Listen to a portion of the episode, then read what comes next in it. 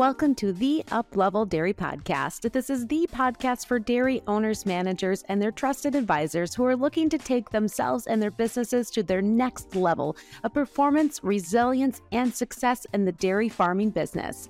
I'm your host, Peggy Coffeen, and it's my mission to bring you the stories and thought leaders to help take you to your next up level.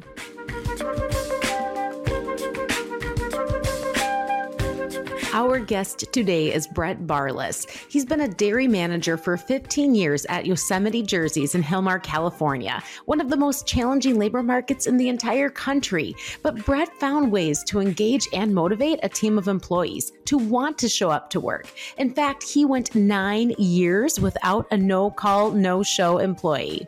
His team grew up to 26 people as they maintained excellent milk quality, ranking among the top 10 for milk quality for Hilmar cheese company for many years and enjoying quite a few victories in the Jersey genetics and genomics realm as well. And since the acquisition of Yosemite Jerseys by California Dairy Farms, owned by Larry and Jenifer Matos and John Melo in January of 2022, Brett has been charged with a new task replicating that same culture and results from Yosemite across six dairy sites with 19,000 cows and 200 employees. So, we are going to find out how he's doing it today, and you're going to walk away with nine things that Brett says employees want from their managers. This episode is sponsored by Uplevel Dairy Podcast founding partner Adisseo, a global leader in nutritional solutions and premier provider of rumen protected methionine for dairy producers who want to optimize milk production, capture more value from components, and maintain the health of their high performing herds. Welcome, Brett. Hi, good morning. Peggy, you already, I have nothing left to brag about anymore. You took all my accolades away in the introduction. That's good. That's good. I wanted to brag you up right away because we're going to dig deep into the meat, Brett, of why you are joining us on the Uplevel Dairy podcast today. And that is because uh, last month, a couple months ago, Brett, you and I were both at the Young Dairy Leaders Institute program. And I got to hear you share an amazing presentation with that group of young dairy leaders about your experience as a dairy manager and the successes that you had and some of the factors that you can look back on and reflect that really helped you to build a team that worked really well together, achieved great results, and did all this in one of the, like I said, one of the toughest labor markets in the country. And so, Brett, there's a few things that I jotted down when I listened to you um, that day that I want to just revisit with with you in this conversation because I think it's going to be a very powerful one for the other other people out there that are managing dairies all over the country. So Brett, just revisit with us for a little bit. Tell us about your story and uh, how you ended up at Yosemite Jerseys 15 years ago, and what's what's gotten you from there to where you are today. Sure. So, just my background: uh, I grew up in Wisconsin, and I went to school in New York uh, for college. And when I was still in school, I applied for a job as a manager at a heifer ranch in Texas.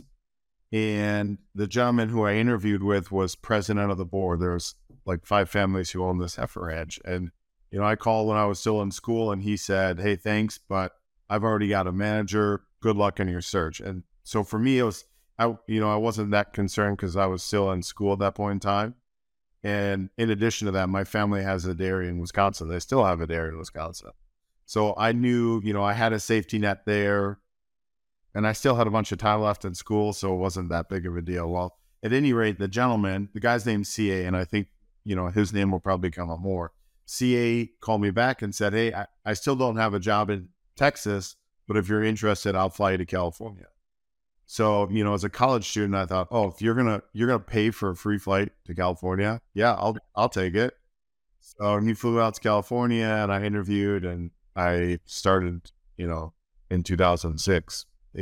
yeah, so that was at Yosemite Jerseys, right? Yeah, so I was with Yosemite Jersey Dairies from 2006 to when the dairy sold. The dairy sold uh January or December 31st, 2021. So as of January 1st, 2022, I worked for a new family. And I know one thing that you had talked about when we were at the YDLI conference as well was um, that, you know, when you looked at your dairy compared to the other ones that were in the family of dairies at that time, that you were able to have one of the highest retention rates of employees. Yeah. We, when we got picked up in, in 2022, we had well, for example, I, I, don't know what the statistics were in 2022 because the dynamics had changed. We had brought calves on, we had um, offloaded calves, you know, over these 15 years. But at one point in time, before we brought our calves on in 2011, on my uh, on eight milkers, my average milker had been there 11 and a half years, and my average outside guy had been there 10 and a half years. Think about that 20, 20 some employees. You've got these guys just long-standing employees who have been there. Um, and then when we, you know, when we added calves, it uh, we had to add a whole new team of people, so that kind of drove down numbers and changed the dynamics of things.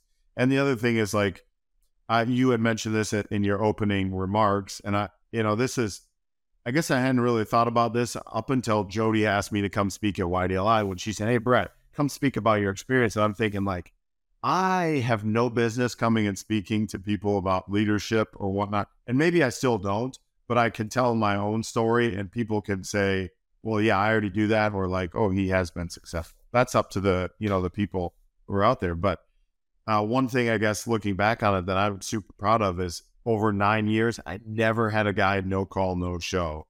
Never. I had guys who would show up to work. They may be scheduled to work at six. They'd show up at six and they'd say, Brett, I'm sick. I'll work as long as I need to, but get me home as quick as you can. And I also had guys that would text me, you know, two hours before their shift started, which they may or may not have been making an excuse for them not to come in, but at least they told me ahead of time. And, and so it was just nice having, uh, you have guys that are team members, men or women, that would, um, you know, show up to work. And I think we're more or less happy at work. And in terms of the performance and like salary packages of people, the family that I work for now, they've grown really fast, really quick. And so, uh, you know, getting the right team of people because you've grown so fast, it's tough to fill all the right people in the right places so quick. They, we've got lots of people, and we just m- maybe need to get people moved in the right seats. But there's there's been a higher than we have higher turnover than what we want, and so it's been costing us to maintain uh, team members. And so Yosemite, when we brought Yosemite on board, we had guys who um, weren't making the same as newer employees at their other dairies. So it's like you have a dairy that's performing higher, making higher milk, better feed efficiency. You know in most of the matrix, and at the end of the day, it's the set the hourly wage of the employees is less than that of the newer dairies that aren't making the same performance levels. So we've rectified that, right? Because we want everyone to be on the same field. But uh, that was one thing we noticed right away. Wow. So in what you just shared, Brett, here here's what I'm pulling out of this is that with uh with your team at Yosemite, you were able to have these long tenured employees. You were able to keep people motivated and excited to milk cows for 8 to 10 years, to be on your outside team for 10 to 11 years. You were able to have them respect you, want to show up to the point, like you said, nine years without a true no call, no show employee. And all of this while also just, you know, maintaining this attitude among your team that it wasn't all about the money. It was about the atmosphere, the environment that they were able to show up to every day because of your leadership. So I'm going to, first of all, argue with you on the leadership thing because that Brett, that is true leadership right there. And and you are just doing it because you're living it. Um, but but when you look at you know those uh, those things we just laid out of the performance and the engagement and the longevity of your employee team, what do you think? What when you look back, what do you think it was that made that possible?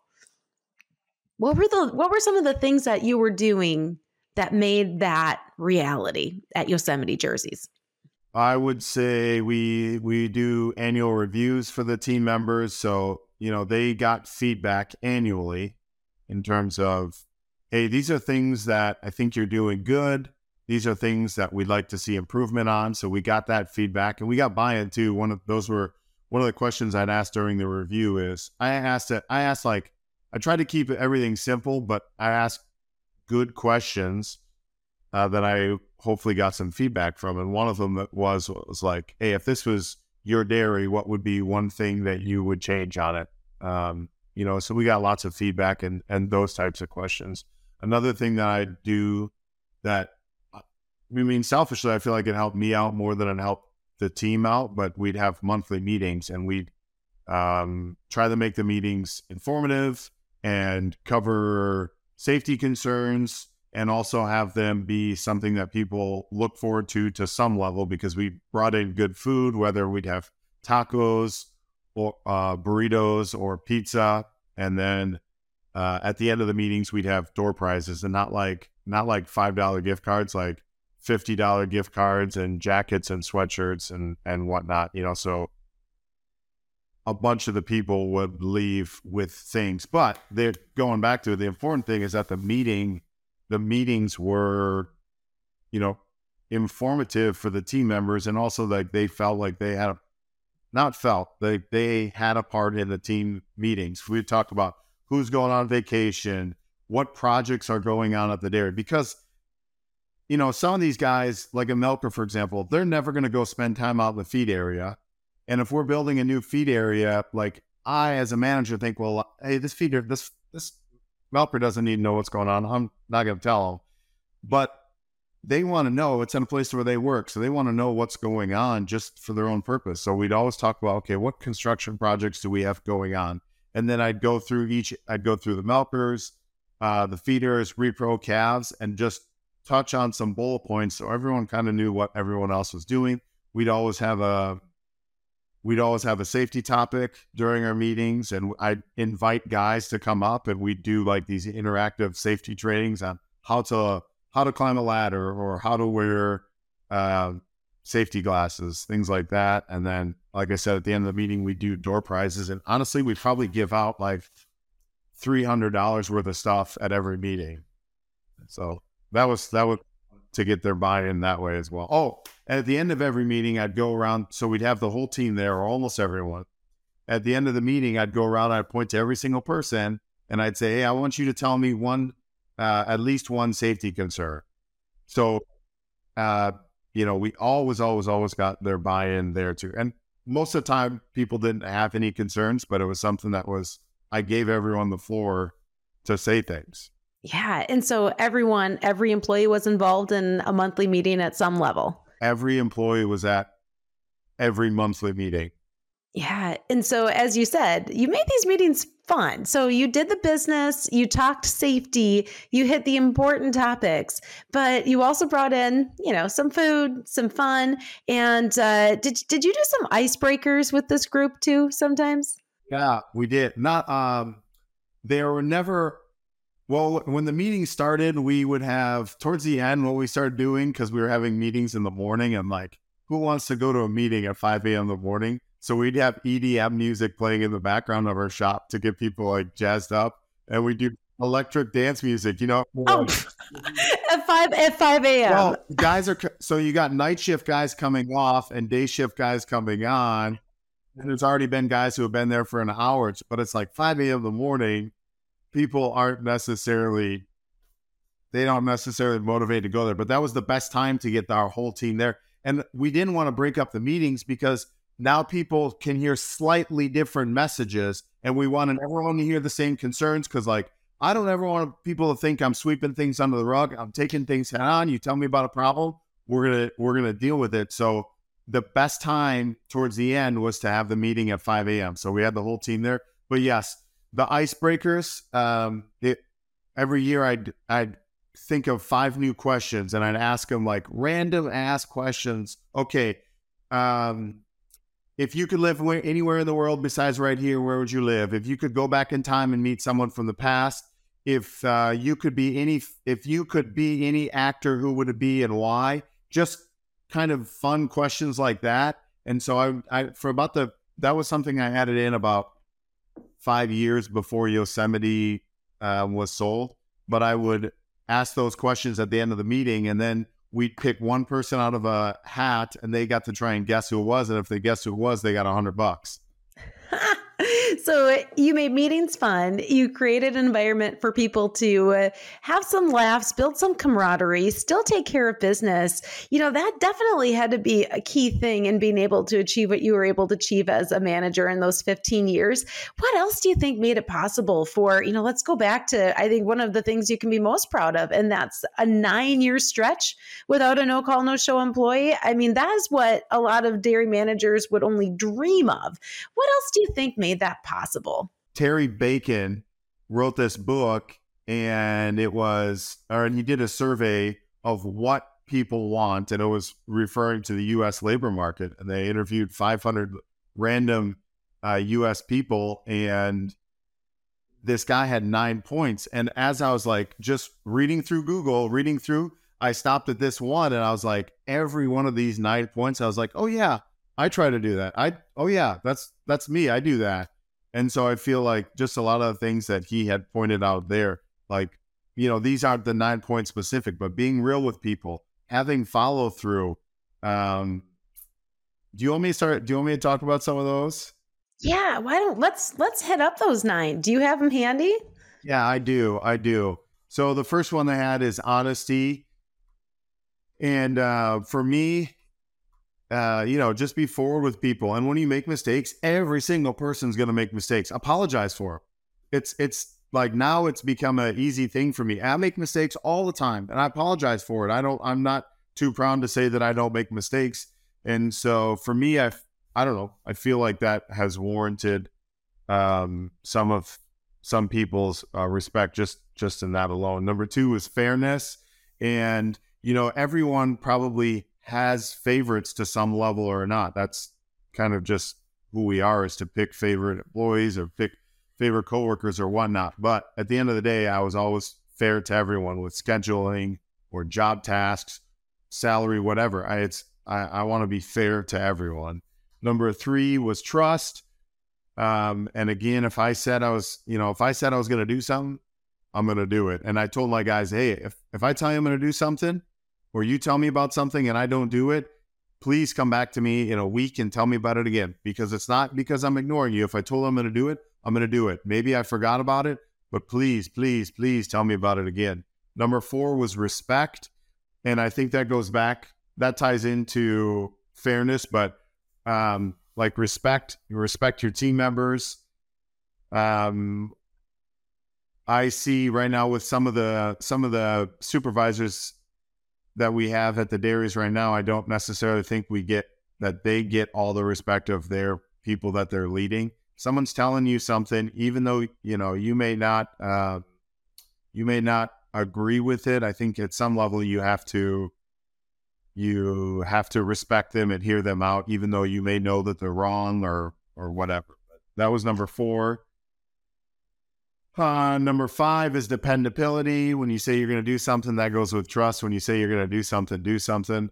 I have a, um, I had a cool picture of I sh- had showed you guys of two guys in our break room, and there's holding like seven hundred dollars in, in cash, dollar bill, and people are like, "What's going on there?" Well, we told employees at one point in time if they brought someone that we hired for more than six months, we'd pay them two two thousand dollars, and that was like the final of his two thousand dollar payments.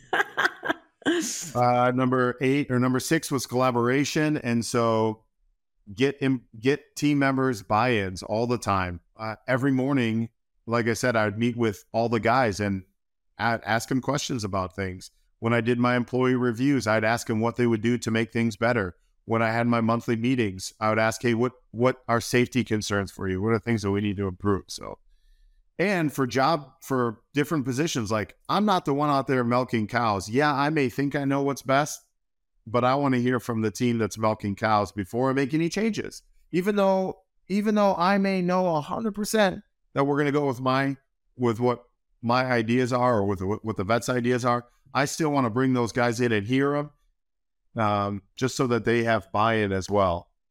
Uh, number seven is genuineness and just be sincere. People can. I had a picture in my presentation. I, I had a picture of a cow taking a shit, and I said, "Hey, you guys know what? Does anyone know what that is?" They're like, yeah, it's bullshit. I was like, "That's exactly right." Number eight's appreciation.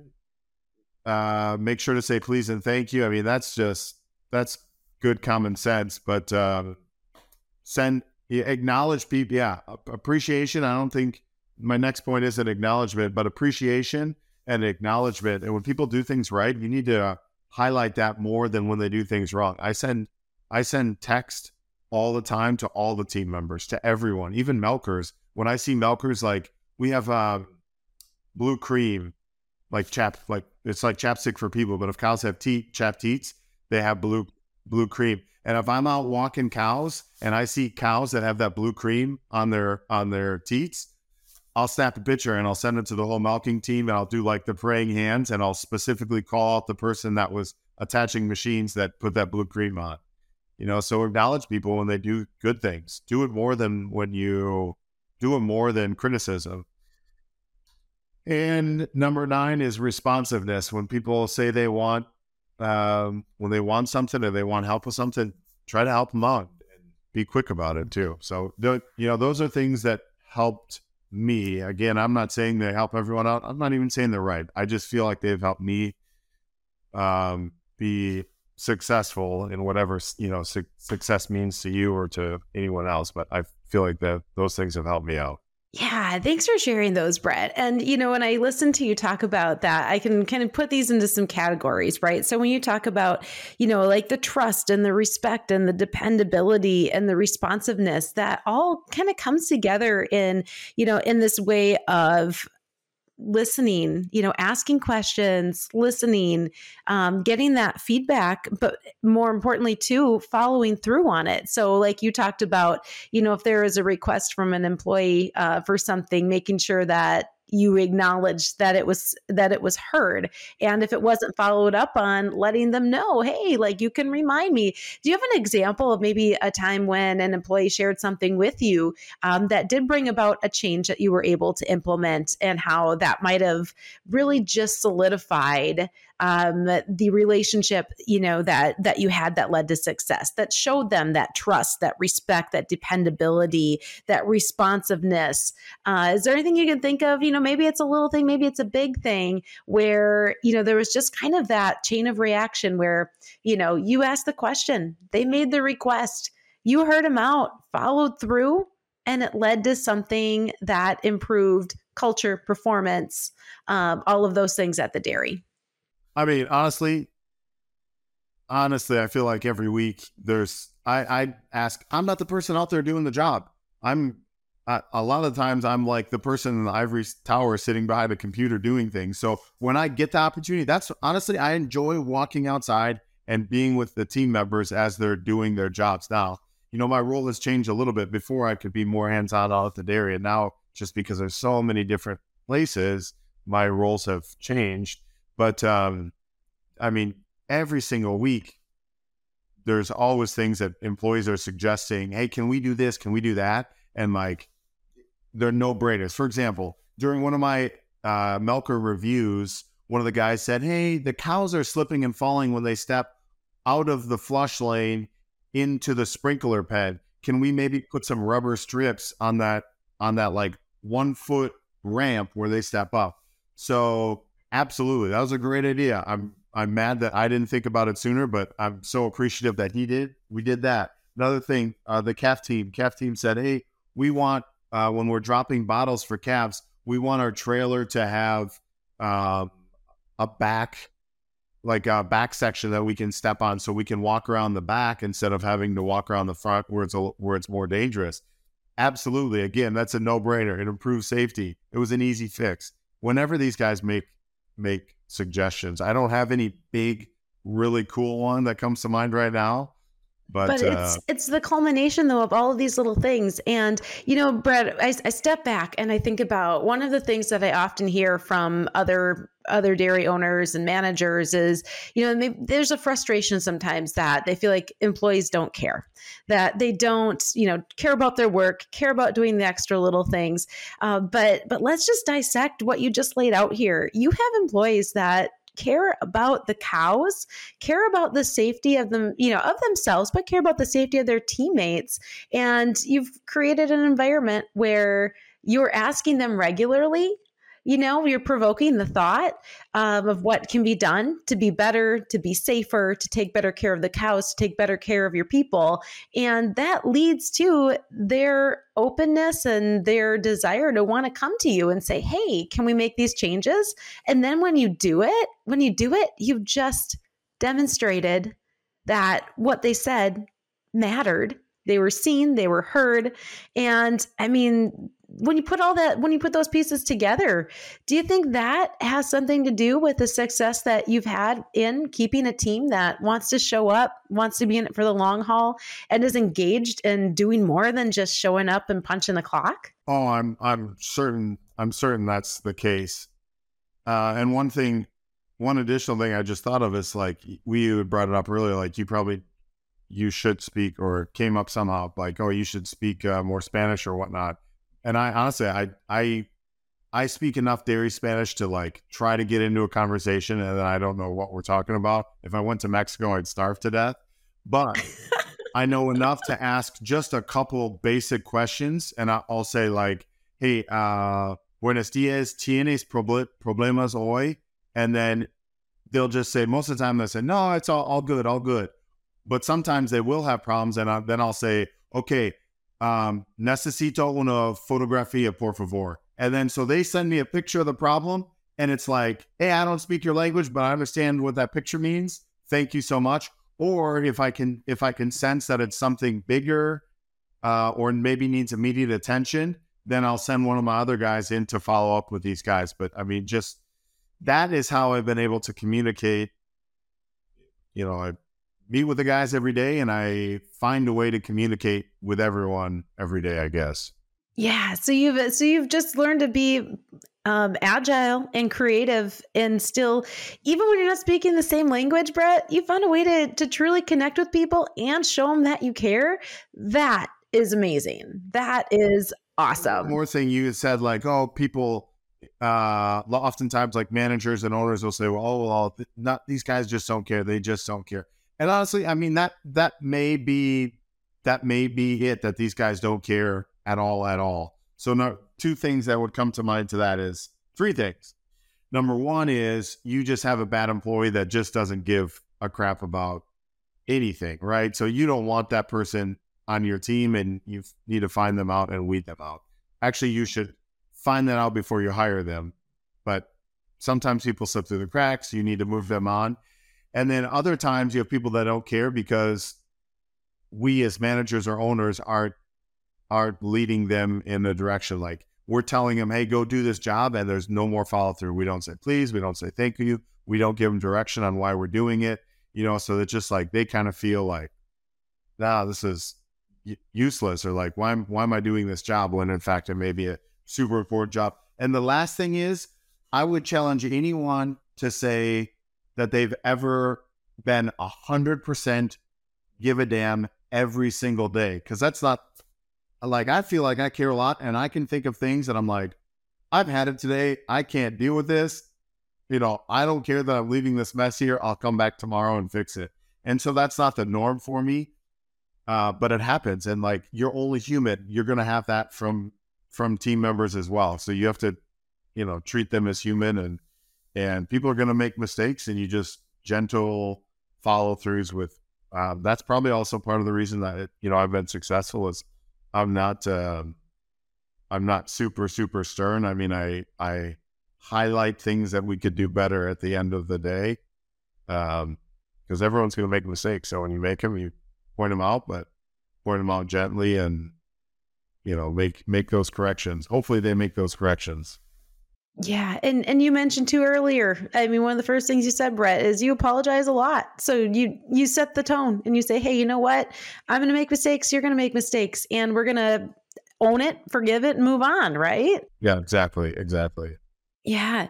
Uh, and, you know, one of the other things that you mentioned when you're talking about those nine points, you know, there's all these kind of like trust building factors that you laid out. But then that other piece, that piece about showing appreciation and acknowledging for that. Um, and uh, I think that that kind of comes into the, the reinforcing for good behavior. So, I mean, I know you laid out that example of how you send pictures, you know, to the entire team when someone does a good job. You look for, you look for the little things that people are doing right. And and you call them out. Um, any other ways that you acknowledge when something goes well?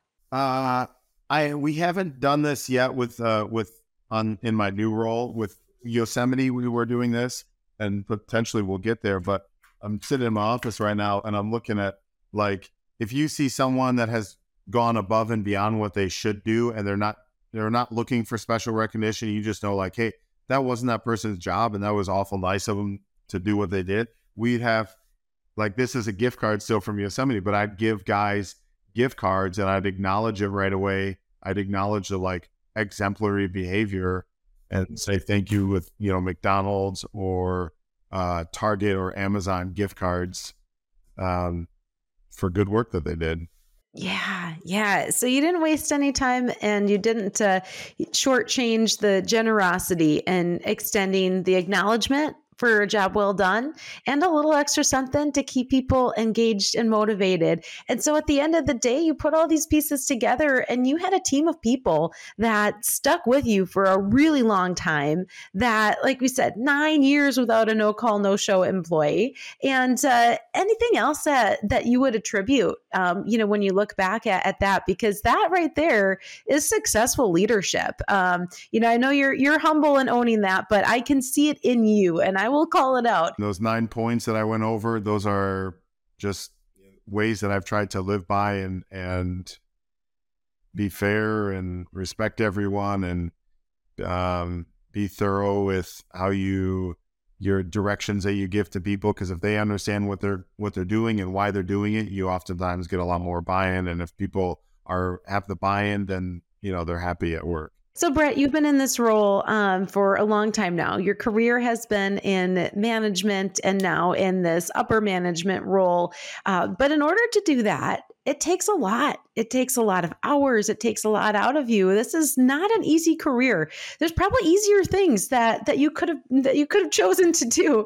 So, my question for you: Why do you stay doing it? What keeps you motivated? What gets you out of bed in the morning to keep doing this every single day? Uh, for me, I like the diversity. I like working outside. I like cows. I'm not cow breed specific. I could whatever brown Swiss, Ayrshires, Guernseys, you name it, crossbreds. I don't care. But I, I like working with dairy cows. Um, I like working outside. I like uh, working with a diversity of people as well.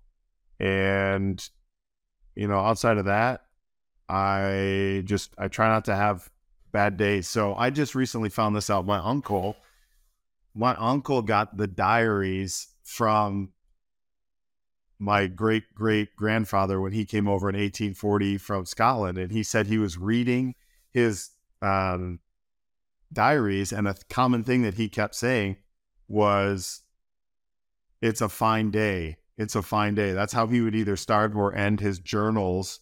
You know, making his trip across the country, across the world, and you know, starting in Wisconsin.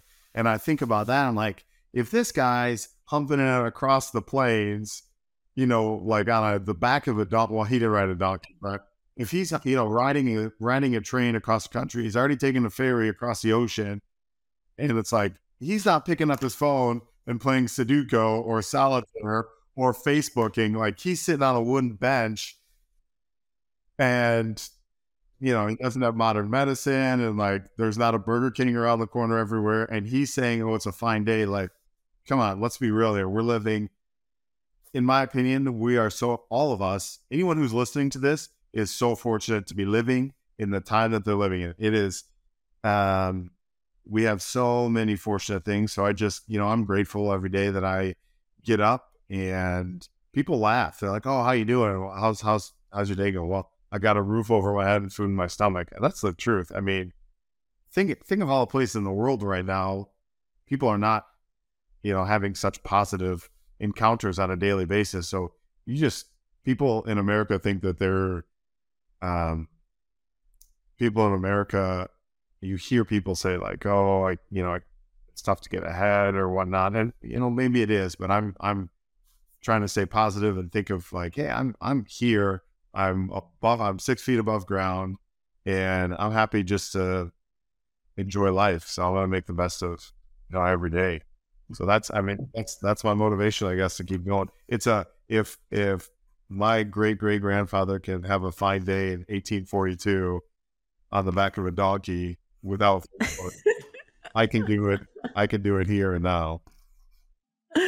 Oh, Brett. Well, on that note of positivity, thank you so much for joining us for the podcast and for sharing all of these little these little things that came together to help you be successful as a dairy manager and to make an impact and an influence on those around you by sharing that positivity. And I know for me, getting to sit with you today and for those listening, they're going to feel a little bit of that too.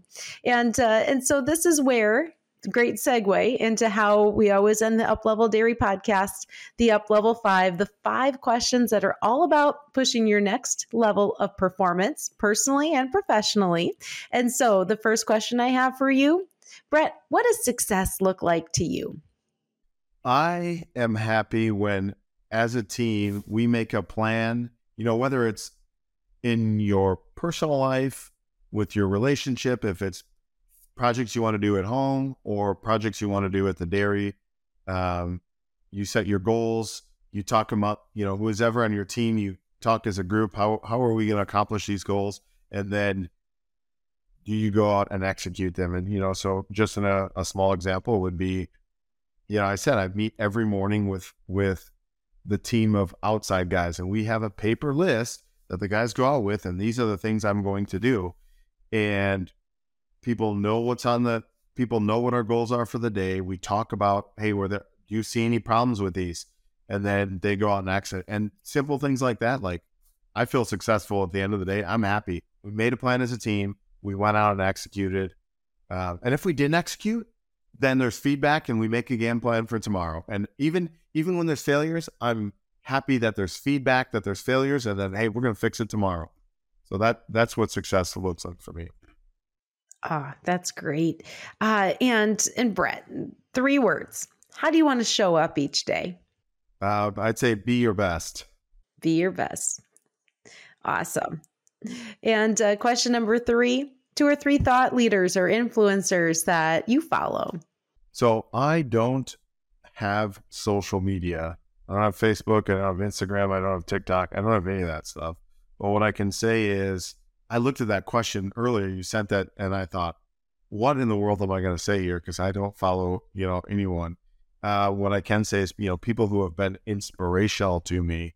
And number one is um, my previous employer, C.A. Russell. He was a great leader for me, and um, you know, for a long time.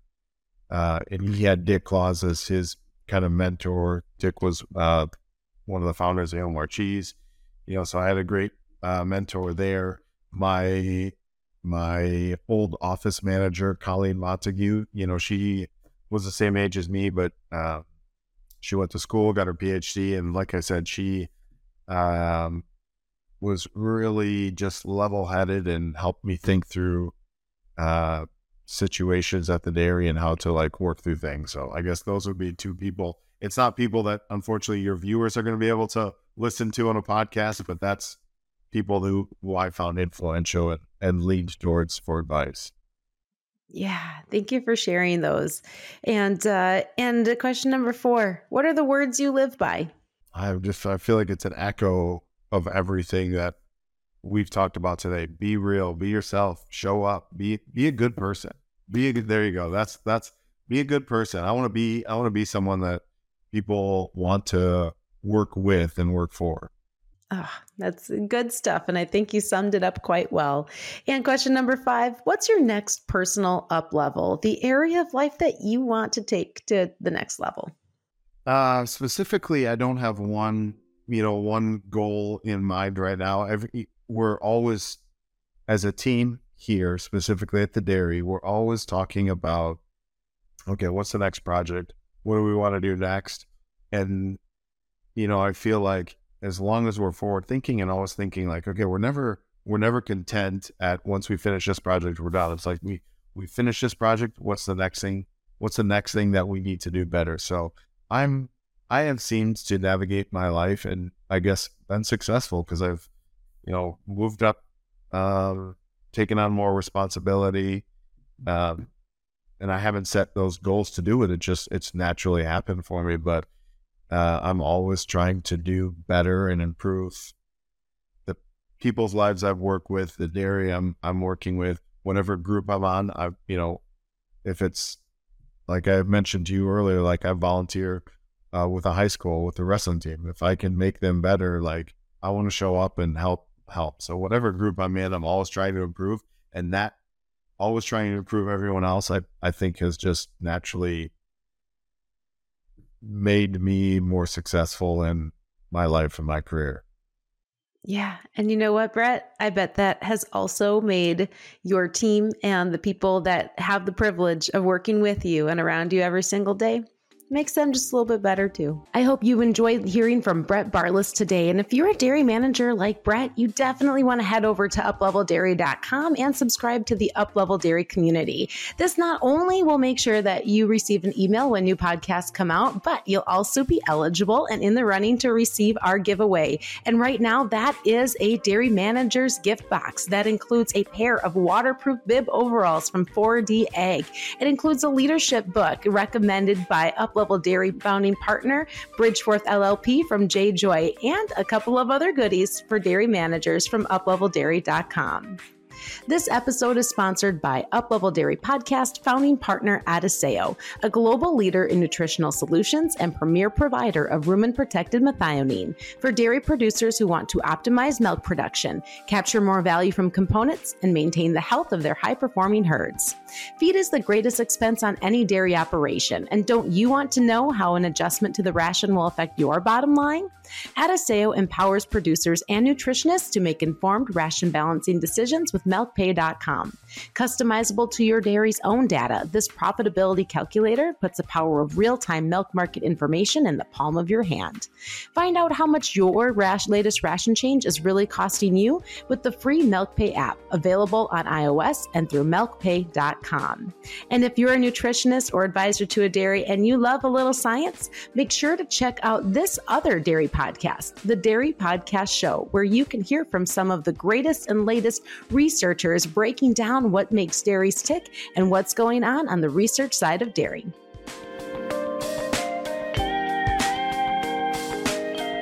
Thank you for listening to the Uplevel Dairy Podcast. I'm your host, Peggy Coffeen. And if you like what you heard today, go ahead and head on over to upleveldairy.com to read the blog and join the Uplevel Dairy email list so you can receive new podcasts, blogs, and special offers coming soon from Uplevel Dairy straight in your inbox.